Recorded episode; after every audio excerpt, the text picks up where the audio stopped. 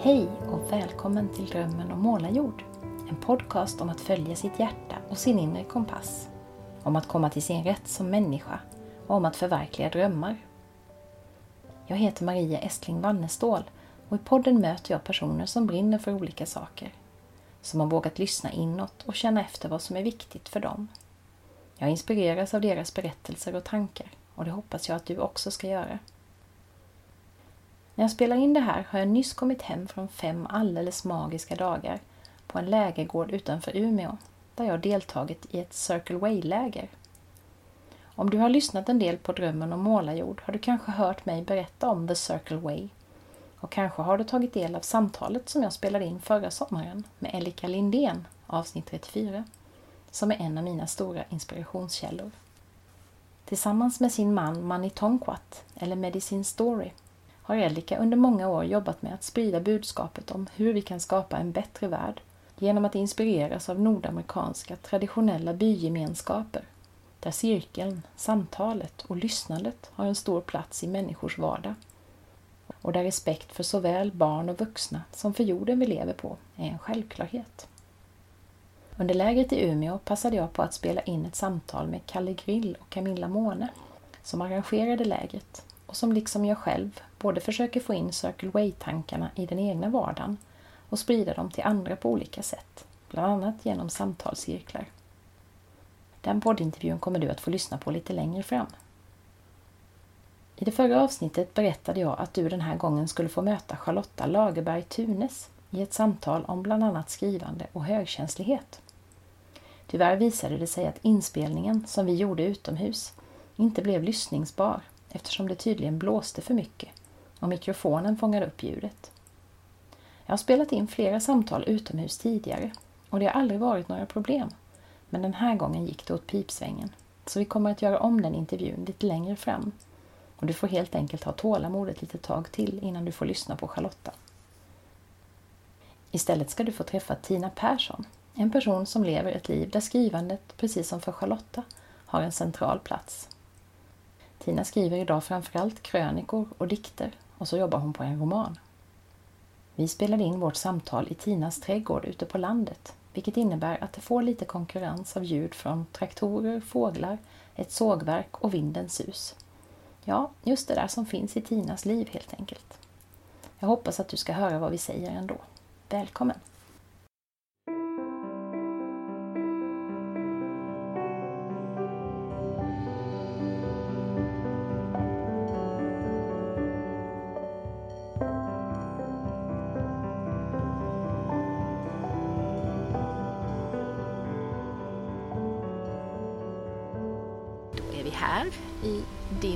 Mysiga trädgård Tina.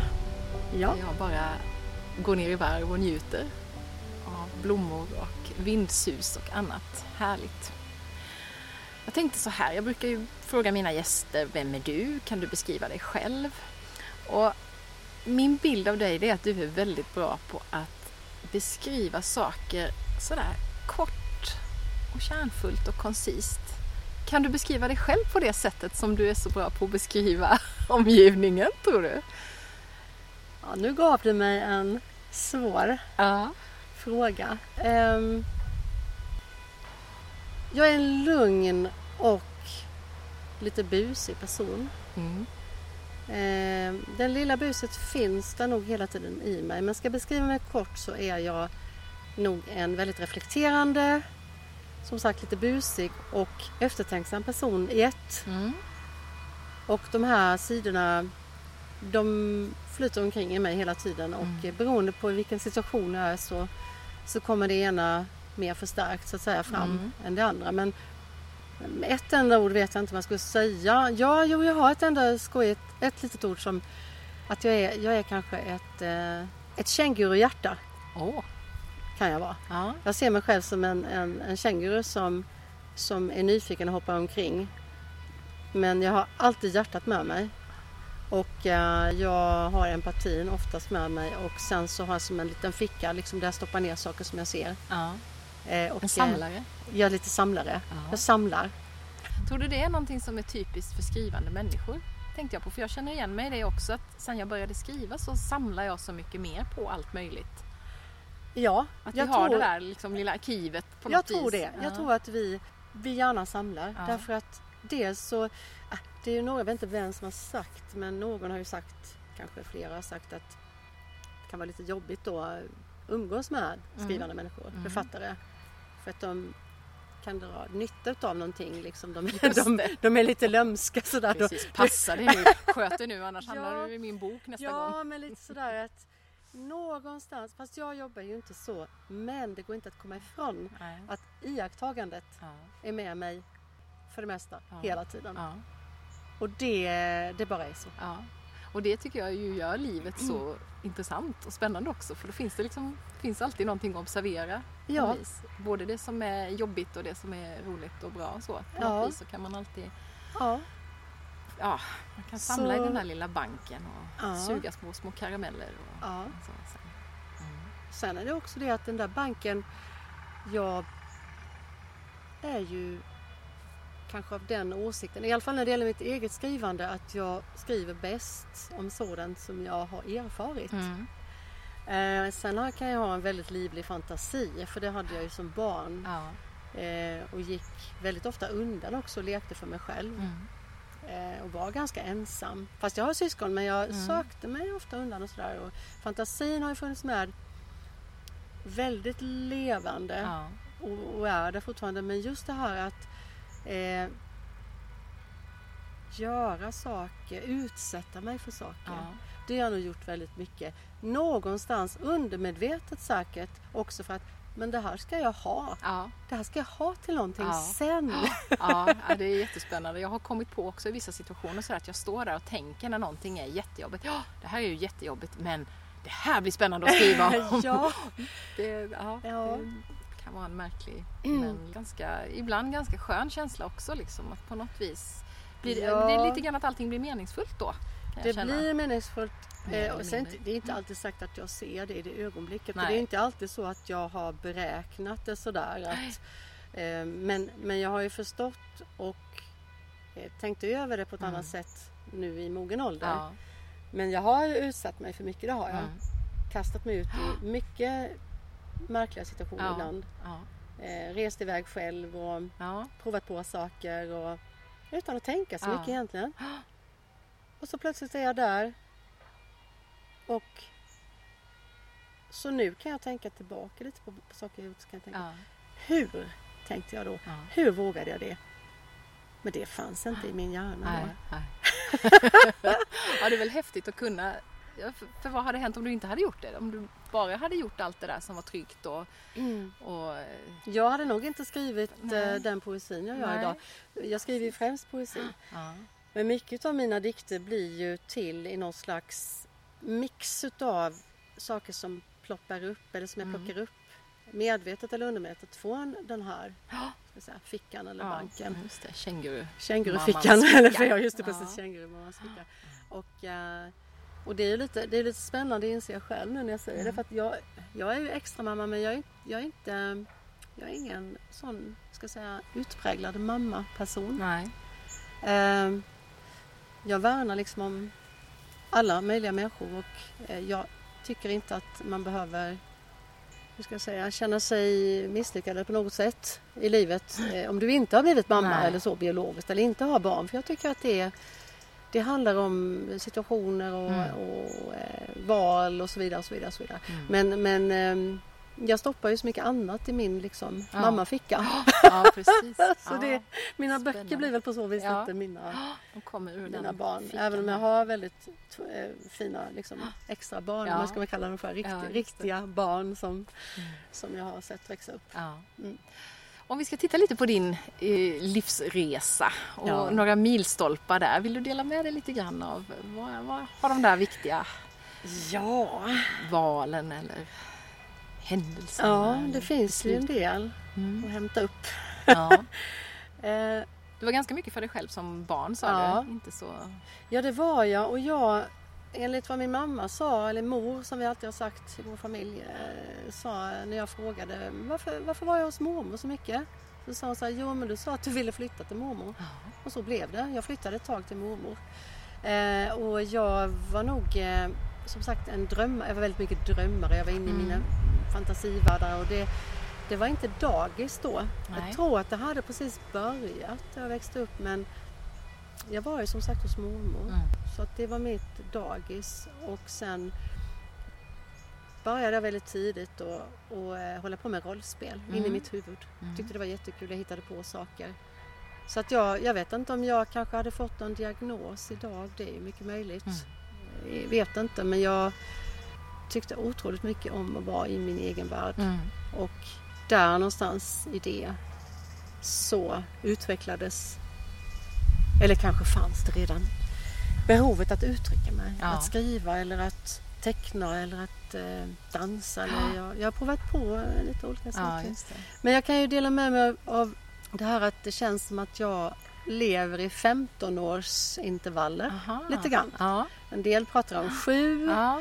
andra har lite andra eh, årsintervaller när det viktiga saker i ens liv så att Ja. säga händer eller man ser till att det händer. Mm. Och jag har kommit fram till att det är nog snarare 15-årsperioder. Mm. För att när jag var 15 så flyttade jag faktiskt hemifrån. Ja. Bodde mitt i skogen Oj. ett tag Ja. och eh, skötte hästar Mm. åt en person där och men sen blev förälskad i också. Mm. Men väldigt självständig. Kanske lite brådmogen. Men det var då jag började skriva Mm. på riktigt. Mm. Alltså att jag fick en sån otroligt stark upplevelse. Jag minns exakt hur det var den kvällen. För jag satt där i det här huset mitt i skogen och satt vid eh, ett skrivbord där. Och eh, hade, jag började skriva ner ord på ett papper och det blev en lång dikt. En existentiell dikt. Ja. Djup, ganska, ganska mörk. Och jag, jag minns hur den bara hur ska jag säga, växte i mig Ja. och blev en öppning, en dörr till något som jag sen aldrig skulle få för mig att stänga. Nej. Men ganska, ganska svår ingång också. Ja. För det, det här med att skriva är ju inte bara någonting eh, lättsamt. För det, det är ju också eh, ibland lite tungt. Ja, mödosam och mödosamt. Mm. Men då, det var, jag minns det så exakt Ja. och då skulle jag fylla 16. Ja. Sen hade jag skrivit på små lappar när jag var yngre sådär och hittat på. Men mest hade jag suttit och sjungit. För att jag tog upp saker. Jag hade ett väldigt bra gehör. Mm. Jag lärde mig aldrig noter tyvärr. Jag var lite dålig på det. Sen i skolan också för att jag var inte skolbenägen så Nej. mycket. jag, jag befann mig alltid någon annanstans i mitt ja, huvud. just det. Du hade dina rollspel Just som var med Så skolan att jag, också. ja, det kan man säga. Jag, Ja. jag, svenskan, och uppsatsskrivning och svenska det var mina favoritämnen. Ja. Och att måla och rita. Ja. Resten det var liksom bara ett nödvändigt Ja, ont. just det. Men tänkte du då som 15-16-åring att, att det här är någonting som Mm. jag ska jobba med professionellt också? Eller hur, eh, hur tänkte du liksom om framtiden? Kommer du ihåg det? Eh, ja, någonstans i mig så hade jag med mig mera en känsla än en uttalad, eh, ett uttalat mål. Ja. Känslan av att jo men jag ska, jag ska stå på scenen eller Ja. jag, ska skriva, jag, jag ska skriva en bok eller jag ska göra det. Och det var flera saker. Och när jag tänker efter nu så har jag faktiskt förverkligat alltihop. Ja. Och jag har ju inte förverkligat det som jag just nu vill, det vill säga min roman som jag skriver just på. det. Den är, men just jag har gjort det där. Jag ville sjunga, jag ville stå Mm. på scenen. Det har jag gjort. Och jag har varit med i olika små musikaliska sammanhang. Och eh, jag har även eh, gett ut böcker och fått Mm. ut eh, och gjort många saker som jag drömde om. Ja. Rida hästar, det var Mm. Liksom det första. Och det gjorde jag också. Så, så liksom mycket av det som jag verkligen kände inom mig utan att jag kunde formulera det riktigt.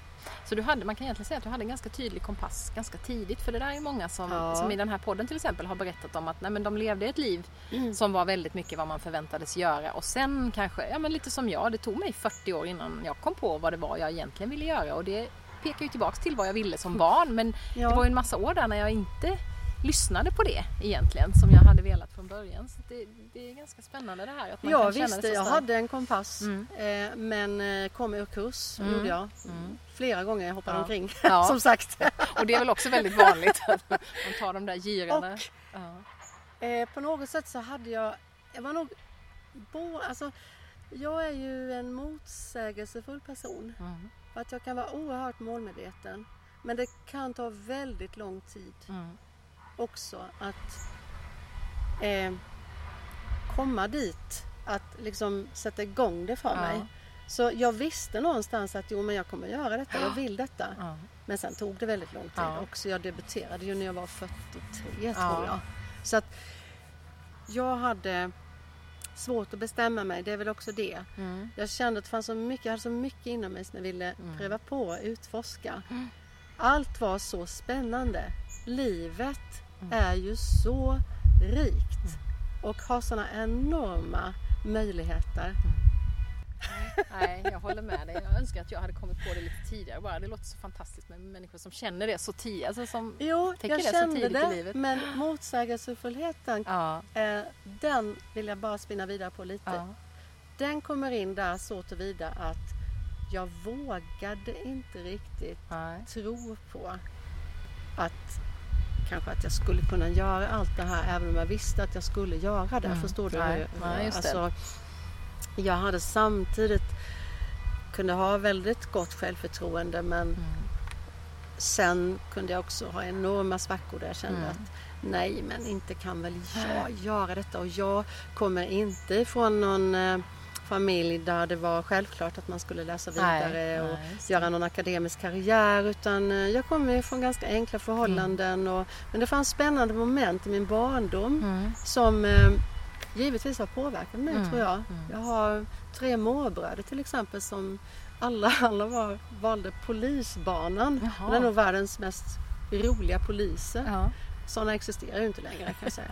Men de var väldigt skojiga och hade en eh, egen orkester som de kallade Ja. Bröderna Bäver och de spelade på räfsa och det, det var massa skoj som Ja, hände. det fanns lite sånt där som visade dig att man måste inte gå en viss väg då kanske utan du fick Nej, det fanns sådana ingredienser och jag Ja. vet min eh, mormor då som jag var hos ganska mycket bitvis.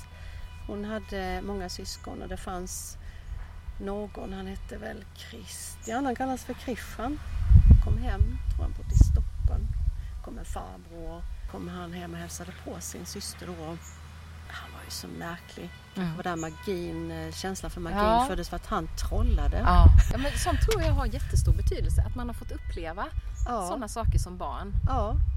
Min mormor spelade munspel och som sagt eh, en av mina morbröder var ju väldigt eh, uppfinningsrik. Han Ja. uppfann jag tror han uppfann Ja. en sån här elektrisk tandborste innan, Ja. innan det kom ut riktigt på marknaden. Alltså det, det har funnits Ja. och min mor också ska Ja. jag säga var väldigt, eh, har, och hon lever fortfarande, eh, har haft en konstnärlig ådra. Mycket duktig på att teckna och allt det här har funnits. Som inspirationskällor sådär. Som att inspirationskällor men däremot fick jag gå min egen väg. Mm. Alltså, Mm. jag växte ju upp på 60 och 70-talen. Alltså Ja. var jag, ju, jag är ju född 62 så jag börjar ju bli mogen kvinna nu.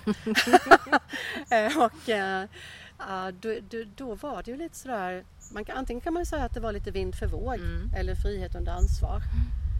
Det fanns ju inte det fanns ju inte ens datorer, mobiltelefoner. Eh, och jag kan tänka så här, tack och gud för eh, att jag fick växa upp precis Mm. när jag Ja, fick växa upp. Därför att annars hade inte jag haft den tillgången tror jag till mina inre Nej. världar och den eh, kreativiteten, som jag Kreativiteten, faktiskt ja, besitter. Sen kan det ju se an- säkert se annorlunda ut. Jag menar alla barn har ju sin kreativitet, Mm. självklart. Men jag var inte påpassad, inte aktivi- eh, vad heter det, aktiverad. Tvärtom alltså. Mm. Jag kanske blev lite knäpp men Ja, eh, men du fick utrymme jag ändå fick, jag fick ju eh, utrymme att eh, ändå vara i min fantasivärld Ja. väldigt mycket. Ja. Ja, hur gick du vidare sen då? När du liksom klev in i vuxenvärlden? Du sa du hade 15-årscyklar. Ja, ja, det kan man säga. Ja, sen gick jag ju vidare. Så om vi tar ett, om vi tar ett jättestort hopp där till 30 då. Mm. Träffade jag min blivande man. Höll jag på att säga min blivande man? Tillbliven? Ja, det kan man nästan säga eftersom vi, vi det är ju bara han och jag nu. Men Ja. vi kom ju in i ett familjeliv som var inte helt okomplicerat. Nej. Eftersom han hade barn då tidigare. Och så. Jag träffade min man. Varför jag säger blivande man är för att vi, vi faktiskt skojat om vi skulle gifta oss igen. Ja, Eh, Så därför ligger det ganska nära Ja, till hans. Det vet jag inte om vi kommer göra men vi har lekt med tanken. Eh, Då träffade jag honom och då blev det ganska kaotiskt ett tag i mitt Mm. liv. Unge, under ungefär 15 år Mm. var det delvis ganska kaotiskt. Men samtidigt under den tiden så, så, så gjorde jag ju, och vi, också fantastiska resor. Och precis innan jag hade träffat honom gjorde jag en fantastisk resa själv. Jag var ute på ett fraktfartyg i Mm. fem veckor. Det var eh, också under Mellanösternkrisen då när Saddam Mm. Hussein Ja. hade hotat att bomba Israel. Och jag hade skojat med en manlig kompis då som var sjöman. Eh, han hade sagt så här, ja nu ska jag mönstra på, ska du med eller? Ja. Det var mitt i vintern. Och eh, det här känguruhjärtat det började väl klappa lite där. Ja. Inte, inte, inte så för honom för att vi var bara kompisar, men jag gillar Ja. honom jättemycket. Eh, utan för själva tanken att bara säga ja. Ja. Så jag sa ja.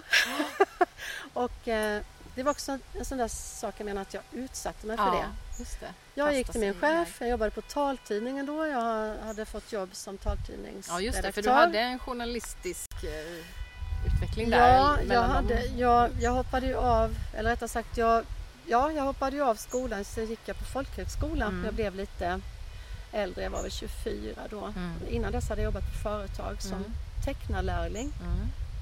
Lyckades, jag vet inte hur det, det var ju meningen att jag skulle in där såklart. Mm. Träffade en av min, mina bästa vänner för livet. Ja.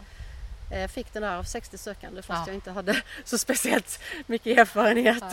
Ja. Eh, så då hade jag jobbat inom det företaget och Mm. sen eh, hade jag bestämt mig för nu vill jag läsa, nu är jag hungrig, Mm. nu vill jag.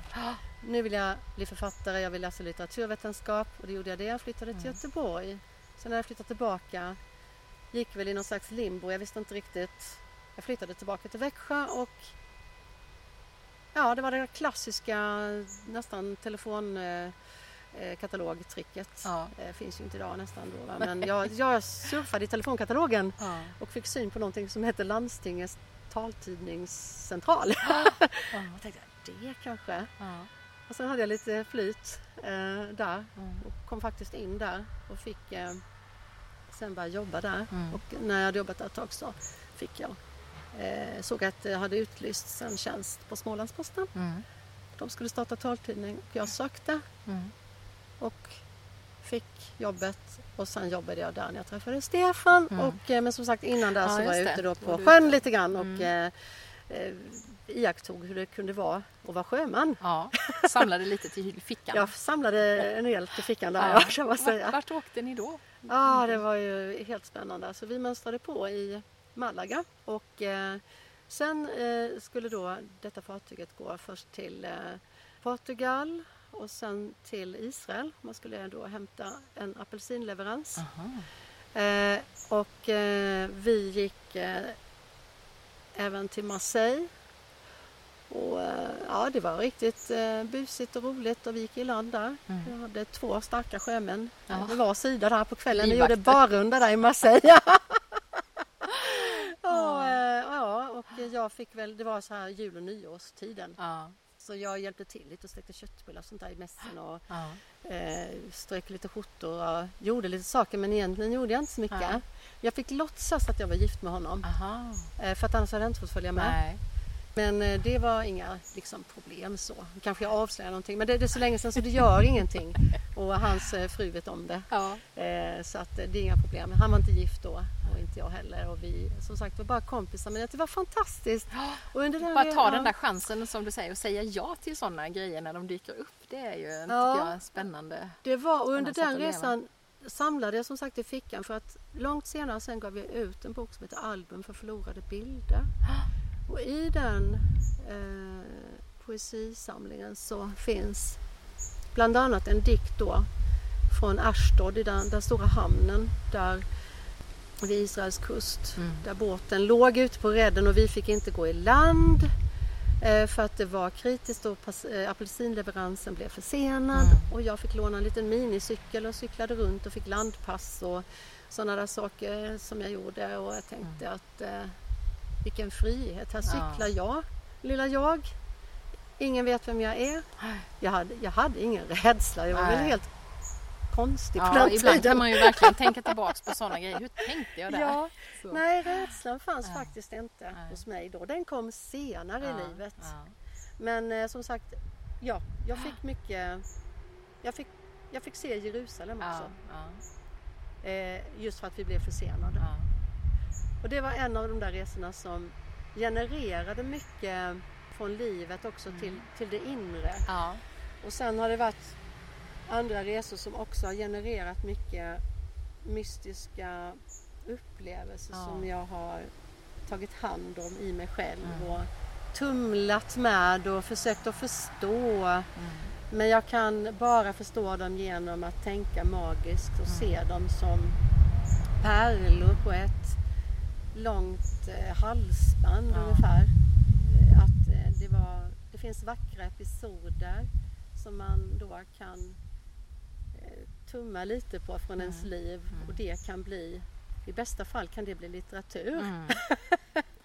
Och man behöver inte resa heller någonstans, man kan ju bara sitta på en stol. Mm. Men jag var tvungen att utsätta mig för saker Mm. när jag var ung. Och jag tror att det berodde på, jag var minst, det förväntades ingenting av mig så direkt. Jag var väl kanske lite udda, jag kände att jag har, kände mig lite missförstådd. Outsider kände jag mig som, UFO, redan Ja, faktiskt ja. som liten.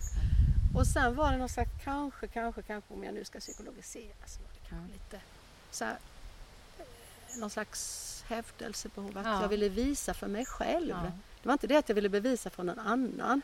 Min familj var kanske inte så glad att jag gjorde sånt här men, Nej.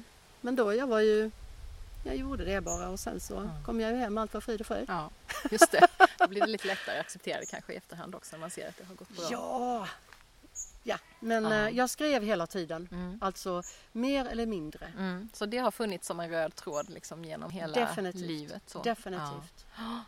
Ja. Finns det en, en ytterligare en 15-årsperiod sen då? Vid 45 eller var är ja, nästa? nästa är ju runt, eh, ja det fattas två. Därför Ja, det var där du gav 43, ut din Då, då så debuterade jag med en diktsamling. Ja, Och det var ju ett sånt enormt ögonblick i mitt liv. ja, Det, ja, du förstår ju själv. ja. Men det är ju fantastiskt. det var fantastiskt för Ja. då, då hade den drömmen gått i uppfyllelse Mm. som jag hade närt inom mig så länge. Mm. Och jag var dessutom nöjd. Ja. Jag var eh, tacksam och glad och upprymd och eh, eh, mm, det är svårt att beskriva. Ja. Men det var enormt stort att få hålla boken, den Ja. tryckta boken i handen, se den. Med mitt eget fotografi dessutom på Ja. framsidan Ja. från Frankrike, en annan sån där tokig resa. men men eh, det, det var så magiskt. Är det dikterna som är det som är, alltså när du får skriva precis det du verkligen vill, är det dikterna du helst skriver då eller vilken, för du skriver en massa andra saker Ja, också, men är det gör det som ligger ju. dig närmast hjärtat eller? Det är det jag brinner för. Ja, Det, det är både det mest lustfyllda fyllda och det, det svåraste. ja, Och eh, jag är väl kanske lite tjurskallig på så sätt att jag har ju inte gjort det lätt för mig heller i livet. Men just nu kanske jag tycker att det är ändå ganska mm, lätt Mm. på något vis. För att det är för att jag också har ändrat förhållningssätt. mm, Även till skrivandet faktiskt. För eh, det behöver inte vara eh, jättesvårt och det behöver inte vara en oöverstiglig tröskel. Nej. Utan eh, jag har nog lärt mig, det vill jag gärna dela med mig till andra också, att eh, både liksom ta dig själv på allvar men samtidigt inte så mycket så att du hämmar dig. Nej? För att det, det. det är jättebra att ehm, vara lite lekfull och prova på olika Mm. sätt att skriva. Jag har en röst som jag känner, den här vill jag, den här vill jag ge ut. Mm. Men sen har jag kanske tre andra röster Ja. som jag laborerar med. Och det kanske inte nödvändigtvis att jag, att jag vill ge ut det. Nej. Men då kanske jag skriver det på Facebook. Mm, just det, att det finns lite olika kanaler Som en för. slags anslagstavla lite grann kanske Ja. jag använder det. Att jag lägger ut någonting och Mm. så eh, testar det kanske lite. Eller Mm, för att bli av med ibland också sånt Mm. som ligger och skvalpar för det andra. mm. Just det. Så, ja. Var, var hämtar du mest inspiration? Du har ju nämnt resor här till exempel. Och, ja, men var finns det andra sådana där Ja, det- favoritinspirationskällor? Eller kommer det bara Mm. till dig? Eller hur fångar du upp Jag har lärt mig att komma tillbaka till det här fantastiska, den här fantastiska källan Mm. vid var och ens fötter. När man bara sätter sig lite i stillhet. Mm. Eh, ursprungskällan till kreativiteten som Mm. finns inom räckhåll för alla människor. Mm. Men ibland måste man söka sig dit igen eller söka Mm. sig dit själv. Eller så får man kanske hjälp av någon annan. Men jag, favoritsysselsättningen eller favoritinspirationen kan faktiskt vara bara sitta och glo ner som här då i en liten vit duk och bara se ett mönster i den och absolut inte göra någonting mer. Mm. Och få lugn i det här. Mm. Den här hjärnan som ofta spinner på högvarv. Ja, ja, Lite för mycket. ja. Jag har inte skrivit dikter speciellt mycket så att jag är så nyfiken på den processen just. Alltså, för det är så annorlunda än så mycket annat man skriver. Just det här, det är ganska kort och det, är, alltså, det känns som att varje Mm. ord är så viktigt. Men Ja. hur ser din process ut? Skriver du ur dig och redigerar sen eller skriver du och sen är det, alltså, är det färdigt från början liksom när du... Nej, Nej. men det är ganska färdigt oftast. Mm. Men jag är ju även där, jag är ju en absolut återvinnare. Ja. Jag finner ingen som helst anledning att göra skillnad på nytt och gammalt så länge det är fullständigt aktuellt för mig. Mm. Och därvidlag kan jag ha, återigen, banken. Jag kan ha anteckningar från, som är 20 år gammal. Det kanske finns två rader ur någonting som jag plötsligt fiskar upp. Eh, Om du tänker Ja, dig som en fiskare som Ja, sitter visst. på... Du får upp en mört och en mört och en mört och så plötsligt så ser du så kommer... Men Kommer gud, där där, är ju den. Där är ju det. Och det var inte moget. Nej. Så att jag, jag, hur ska jag säga så att inte jag missförstås. Självklart skriver jag nytt men processat under mycket lång tid. Mm. Alltså jag kan hålla på med en diktcykel i typ 20 år. Ja. Så därför så ser jag, jag kastar mycket men det kan vara väldigt gammalt men det kan passa in. Och så jobbar jag som Ja. ett litet skafferi då så att jag Hoppsan, eller väldigt intuitivt. Intu, Ja. Intuitionen är extremt är viktig, viktig där, för ja. mig. Mm. Just det. Jag kan, jag kan lite sådär förvirrat gå och leta efter någonting utan att jag riktigt vet vad det är jag letar efter. Mm. Och bläddra lite här och var och så plötsligt Där var det. så fick jag hjälp. Mm. Jag fick hjälp idag när du, innan du skulle komma. Jag vet inte om jag, jag kanske kommer till den men jag skulle flytta. Jag, hade, jag visste ju att jag hade den här eh, boken som ligger här på bordet framför Ja. oss. Den heter Makt, frihet och nåd. Eh, jag visste att jag hade den någonstans men inte riktigt exakt var. Så jag blev först lite så här, var är den? Jag ska jag skippa den tanken men jag kände ett behov. eh, Liksom. Men jag lyfte på rätt hög liksom och Ja. där, där låg Ja. den.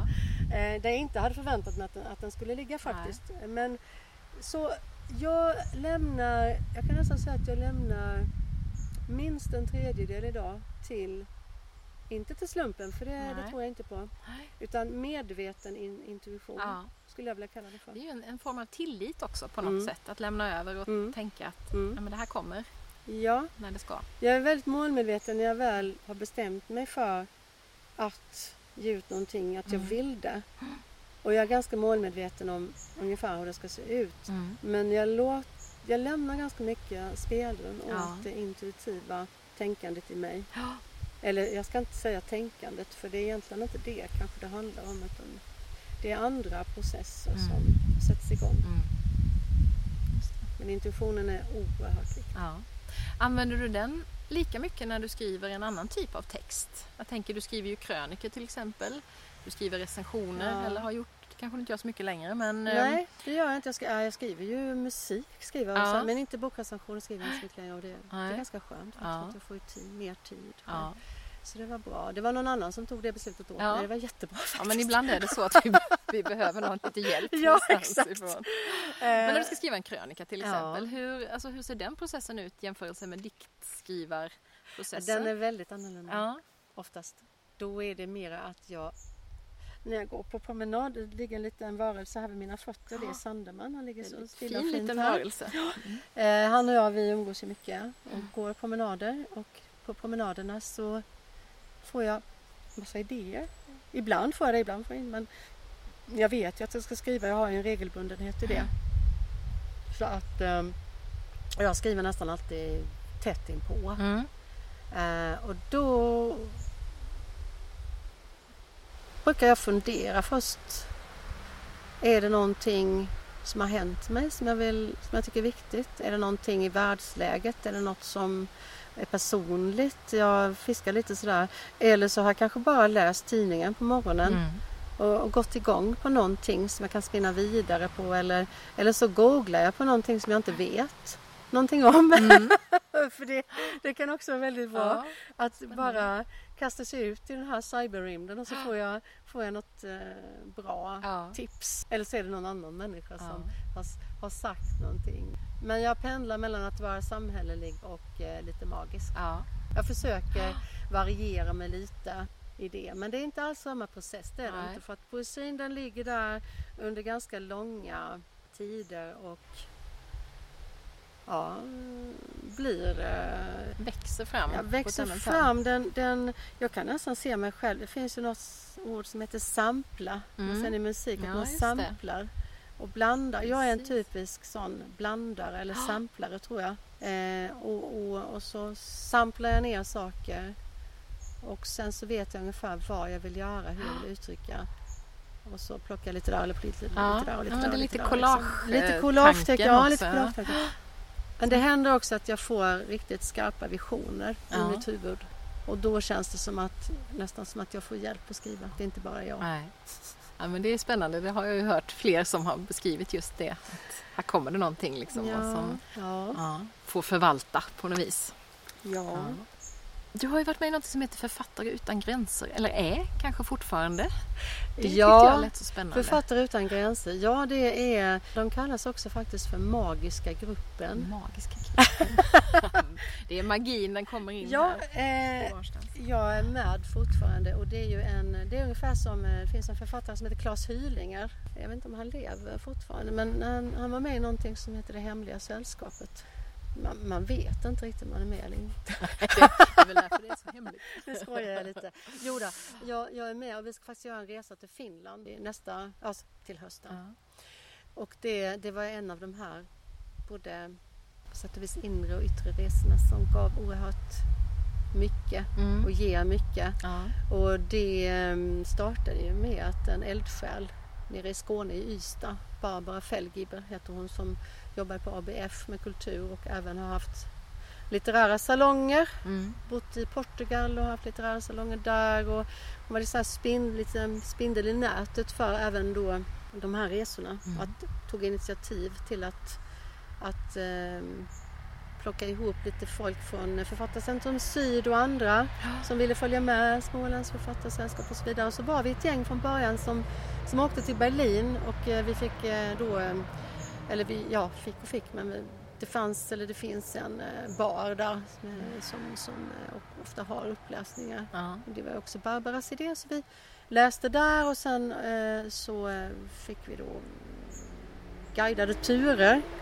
Det har varit Bertolt Brechts teatern, hans födelsehem, det har varit eh, litteraturhotellet i Berlin som jag inte, aldrig hade haft en aning om att det fanns. Fantastiskt. Alltså, vi har gjort så mycket tillsammans och mm. fått eh, Men tanken utbyte. var att knyta samman författare från olika ja, länder då? Ja. ja. och det utmynnade sen i en antologi som heter Barndom ja. i, i, Sverige och ja, det. Kindheit in Deutschland. Ja. ja. Men sen har vi då gjort olika resor och vi blev faktiskt inbjudna, det måste jag få säga, för det var lite stort. Vi blev inbjudna av svenska ambassaden att Aha. läsa på bokmässan i Leipzig. Oh. Och det är en jättestor bokmässa. Ja. Jag är inte mycket för stora bokmässor men att ändå få stå där bland ja. alla kända europeiska författare, ja, det var visst. väldigt stort och fint. Ja.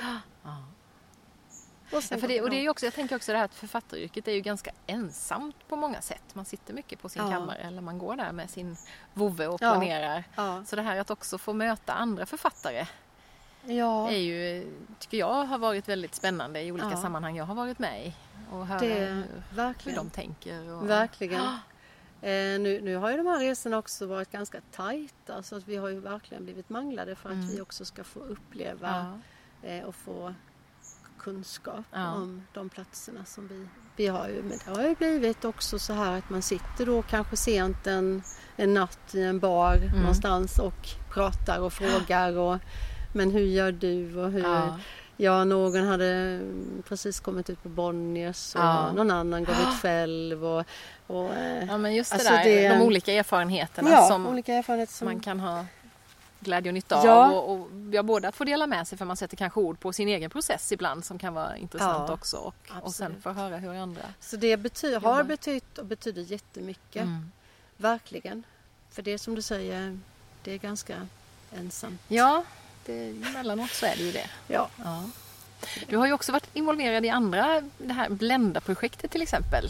vet jag ju att du har varit engagerad Ja. i. Det är också sådär ett sätt att möta andra då. Det var otroligt spännande. Ja, Och det var ju också ett sätt att kasta sig ut. Att utsätta mig kände jag. Ja, för att då hade jag grej precis bestämt mig för att ah, nu ska jag tillbringa här. Från och med oktober och fram hela våren ska jag jobba hårt på min roman. Ja. hade jag bestämt mig för. och så fick jag frågan om jag ville, om jag ville vara workshopledare Ja. för scenblända. ja. Och eh, det fanns ett litet motstånd i mig för jag tänkte oj, Mm. hur ska det gå till då på så här kort tid? Och det här har jag aldrig gjort tidigare. Nej. Men jag sa ja. Och sen gav jag 150 procent Ja. av mig själv i det. Ja. Och det blev ett fantastiskt eh, samarbete med unga kvinnor. ja, Begåvade det var unga. det som var det som förenade och sen så kom ni in med olika eh, perspektiv där, Ja, det gjorde vi. andra. Och, eh, jag tyckte ju egentligen inte att jag gjorde så mycket. Jag gav dem mycket frihet. mm. Och det var ju, en del var ju väldigt eh, ska säga, målmedvetna och det var flera kvinnor från musikproduktion, Linnéuniversitetet och en väldigt duktig dansare. Mm. Och eh, ja, alla hade ju mycket med sig Ja. och målmedvetna och kreativa och duktiga. Så att eh, det, det, ehm, jag vet inte riktigt hur det gick till men det, jag kan nog säga så att jag hade också en stor, eh, jag lämnade en ganska stor marginal Ja. till tilliten Mm. i att de här kvinnorna, de kan, de vill och det var nästan svårt att, det var väldigt svårt att styra dem så jag gav upp, jag gav upp att styra Ja. dem. Så jag bara liksom var, ja, de fick ta hand om sina Mm. scener och sen så gick jag in och tyckte och så laborerade en vi ihop att vi skapade då. mötesplats och så fick de jobba med scen och så helt plötsligt så insåg alla att hjälp! Nu, är det, nu, nu ska vi ju snart uppträda här på Ja. Växjö teater och vi, det är ju bara en vecka kvar. Eller ja, det är ungefär. Men då, då fick jag faktiskt tror jag en, eller inte tro, för jag vet att jag kunde dra nytta utav, jag får väl säga all min erfarenhet Mm. utav tidigare kurser i självkännedom och Ja. coachning och sånt där som jag också har ju, faktiskt Ja, har också eh, gjort. Och eh, då, eh, då blev det bra. Jag kände att jag kunde formulera mig på ett bra sätt till dem och vi tog bort saker Mm. och jag kunde lugna dem och mig själv inklusive att vi behöver inte göra allt det här utan vi gör det som vi har och vad har vi och så, så blev jag en kugge i det hela maskineriet så att säga. Så att, ett otroligt fantastiskt samarbete. Ja, ja. Gav det mer smak då? Skulle du vilja göra mer av sådana Eh, samarbetsgrejer eller där du inte både ja och och nej. bara? Ja. Jag har lovat mig själv att jag ska inte flippra iväg från romanen nu. Men jag har ju väldigt lätt för att gå igång på saker som Ja. är kreativa, roliga och utmanande. Ja. Men jag är inte alls stängd för det. Jag, nu vet jag ju ändå att det går. Ja, ja visst. Så Om man, att, har man gjort det en gång så... Har man gjort det en gång så, så blir det inte så farligt. Men Nej. jag, nej, jag håller nog dörren öppen. Det beror ju Mm. på. Vad skulle, skulle någon säga någonting eller komma med något erbjudande så Ja. ja, men det är kanske inte omöjligt Nej. beroende på hur det ser ut. För trivs du med det här liksom att växla lite mellan skriva på kammaren och ut och göra saker i Oh, samarbete ja. med andra? Oh ja. Mm, känner Jag är ju en rastlös själ. Ja. Jag är ju en lite otålig människa. Mm. Det är därför jag har jobbat så mycket med meditation och mindfulness och försöka att jag har jobbat mycket med mig själv och gått kurser och lär, alltså, för att jag, jag måste dra in mig själv Ja. ibland. Ja. Så att visst är jag, jag sitter inte, man behöver inte vara orolig för att jag jag behöver inte vara jätteorolig för att jag ska gå upp i vikt för att jag studsar omkring. Va? jag sitter inte så jättelänge åt gången. Sen när jag varit i rörelse lite så är jag tillbaka till mitt skrivbord Ja. och sådär. Ja. Men jag skulle aldrig kunna sitta liksom börja klockan åtta och sen ta lunch och sen sätta mig igen. Bara, bara, bara Det går på ett. Inte för mig. Nej, Nej, nej. det gör det inte. Så romanen den får ta den tid den Ja, tar då tänker definitivt. du? Ja, Så är det. just Och det är ju ingen som, det är ju jag som bestämmer. Och nu säger jag det här och det är kanske folk som lyssnar på det och sådär men, men eh, jag har lovat mig själv faktiskt, och jag tror jag kommer kunna hålla det, Mm. att skulle jag bestämma mig för nej, nu tror jag att jag struntar i romanen, Ja. då får jag väl göra Ja. det. Men jag har som mål och lust Ja. att föra det i hamn. Ja, just det. Så är det. Men det är lite som vi pratade om här innan micken gick igång när vi läser böcker och sådär. Det här att man inte nödvändigtvis måste läsa ut en bok som man har börjat på. Alltså, men just det här att det är ju ändå jag själv som bestämmer. Så länge det känns bra Ja. och lustfyllt. Men gör det inte det så det kan, Ja. ju, det kan ju kan jag tänka vara ett sätt att, men, att skapa måsten där det inte finns ibland. Va? Att men nu ska jag skriva den där fantastiska romanen. Och så blir det ett måste som Just jag kanske det. inte... Så det tänker jag ofta på det här att då och då liksom stanna upp och ja, men fundera på ja, men vart är jag på väg nu då? Ja. Okej, den var en kompassriktning som pekade jättetydligt Ja. här ett tag. Men den kan ju faktiskt ändra sig och då kan det vara väldigt bra det här som du säger också att ja, men stilla sig en stund och inte bara fara iväg utan faktiskt känna efter. Är det jag håller jag med och det är väldigt klokt sagt av dig för att det, um, det blir tydligare och tydligare också Ja. tycker jag i, i livet att, att rättas, rätta in sig och känna efter Ja, vart Ja. den här nålen Precis. liksom vill dra. Ja, ja. Det här magneten som man Just kan det. se. Dels den, man, det är ju som att man har en stor man, magnet Ja. i, i sig. Och man drar till sig saker med den. Eh, och andra har sina magneter och Mm. Ja. ibland blir det lite vrrr, så här. ja. ja. Men, men det är även i skrivandet så Mm. jag kanske vill jättemycket med mitt huvud. ja. Men så, så kanske magkänslan och kompassnålen säger något Ja, annat. ja, visst. Och våga då faktiskt lyssna på den och inte, Ja, inte ja. alltid...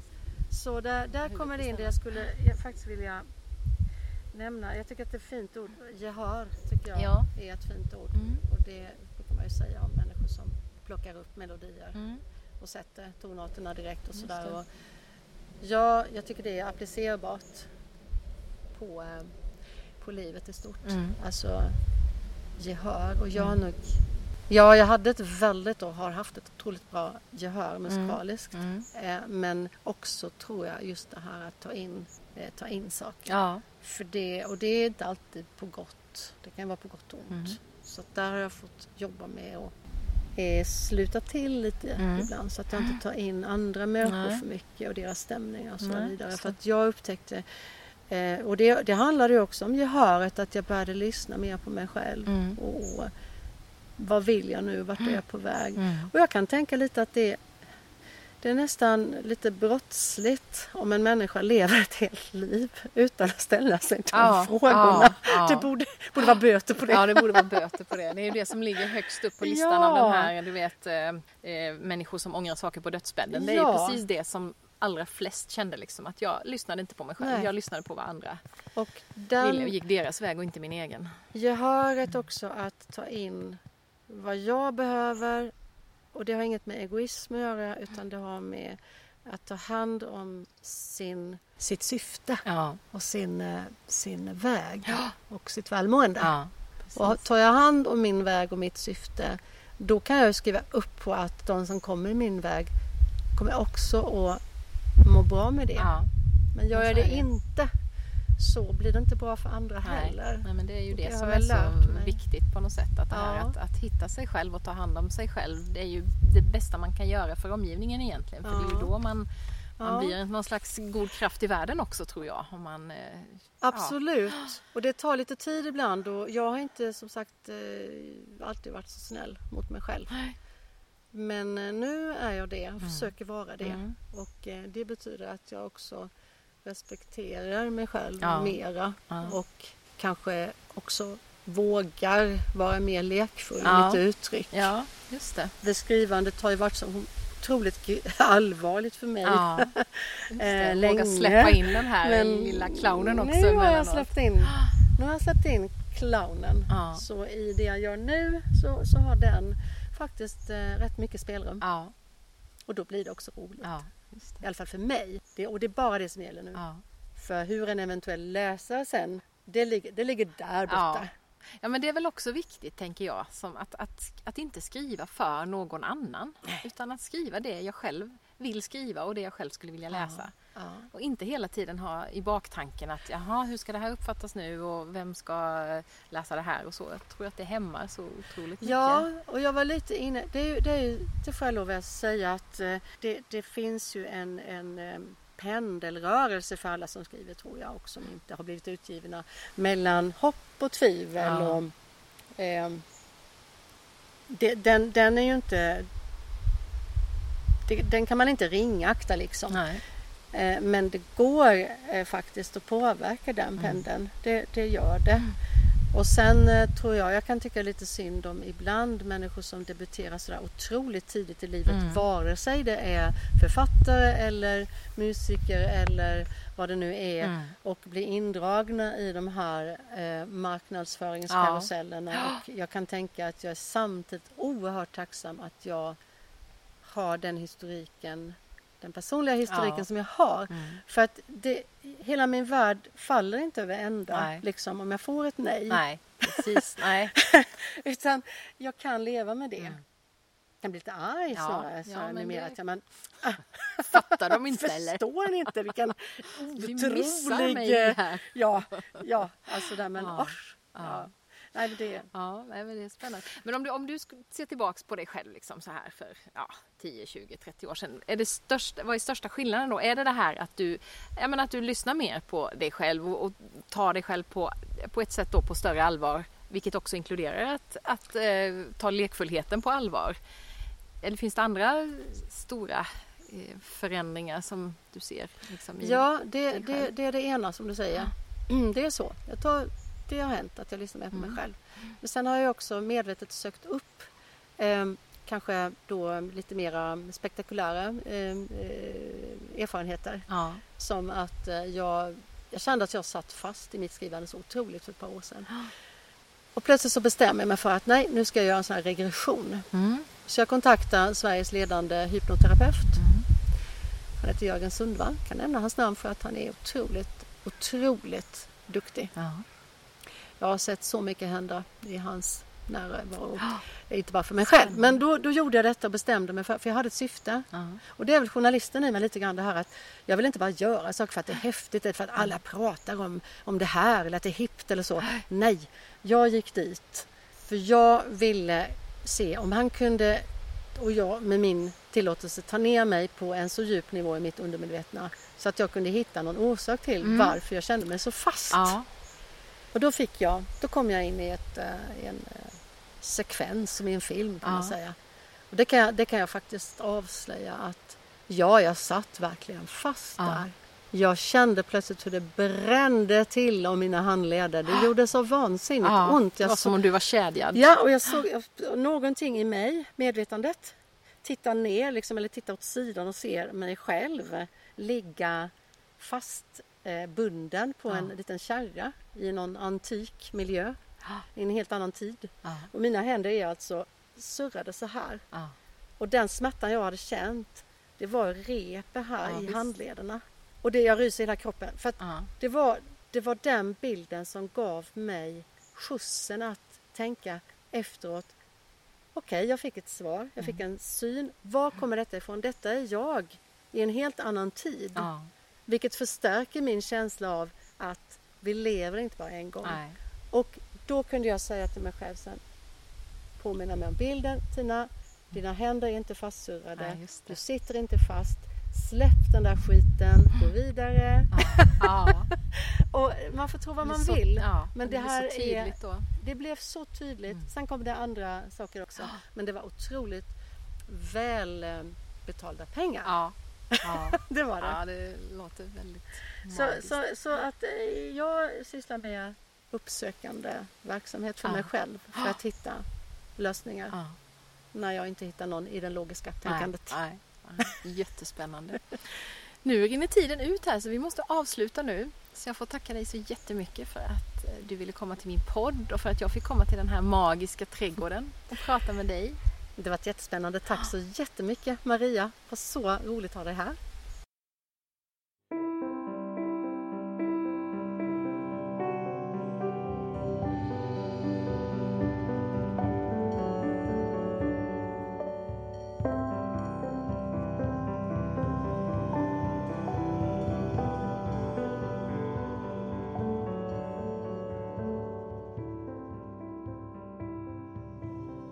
På nätet hittar du Tina Persson på freja.as tina. Visst är det inspirerande att lyssna på människor som Tina, som vågar säga ja till alla möjliga spännande utmaningar när de dyker upp. Nu håller jag tummarna för att Tinas roman ska bli färdig snart. Den ser jag fram emot att läsa efter fina dikter, kröniker och boken Liv med hund som hon har skrivit tillsammans med sin man, fotografen Stefan, och som vi inte hann prata om i vårt samtal. Den hittar du däremot i nätbokhandlarna och på hennes webbplats. Och när nu Tina är sådär modig så känner jag att jag vill vara det också, med er. Vi pratade ju om Tinas diktskrivande i vårt samtal. Själv har jag skrivit hela mitt liv, men väldigt få dikter.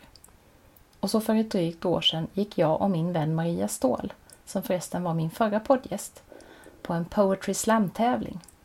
Alltså en tävling där man läser sina egna dikter. Och kände att det här vill vi också göra.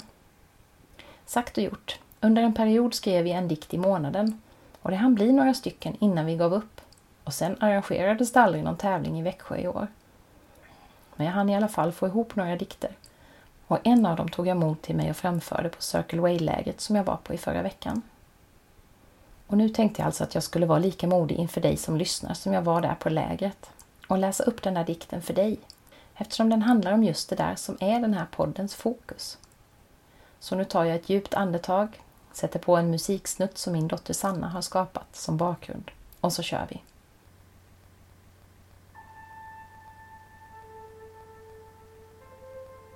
Konsten att höra hjärtslag.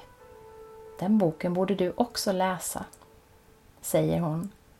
Trycker en sliten gul pocket med solkiga kanter och vikta hundöron i mina händer. Ser på mig med ögon som slutat gå vilse så fort hon rör sig utanför det bekanta. Slutat vika undan så fort någon tittar lite för nära Hålet precis nedanför underläppen kanske växer igen. Eller så ska det vara kvar där. Påminna. Ärren på underarmarna bleknar lite mer för varje år. Som hon skalar av lagren av sig själv i takt med att de tjocka svarta kajalstrecken suddas bort. Visste du det, säger hon att när jag stannar upp, när jag stannar upp på allvar, när jag låter allt bli tyst, riktigt, riktigt tyst. När bruset får lägga sig, när mina tankar slutar rusa. Då kan jag höra mina egna hjärtslag. Och när jag börjar lyssna, när jag vågar lyssna på dem när jag vågar tro på den där ynkliga rösten. Den som viskar så tyst att den till och med överröstas av hjärtslagen. Då vet jag vart jag ska. Då ser jag åt vilket håll den pekar. Nålen i min kompass. Det är då, när jag följer hjärtslagen, som det händer.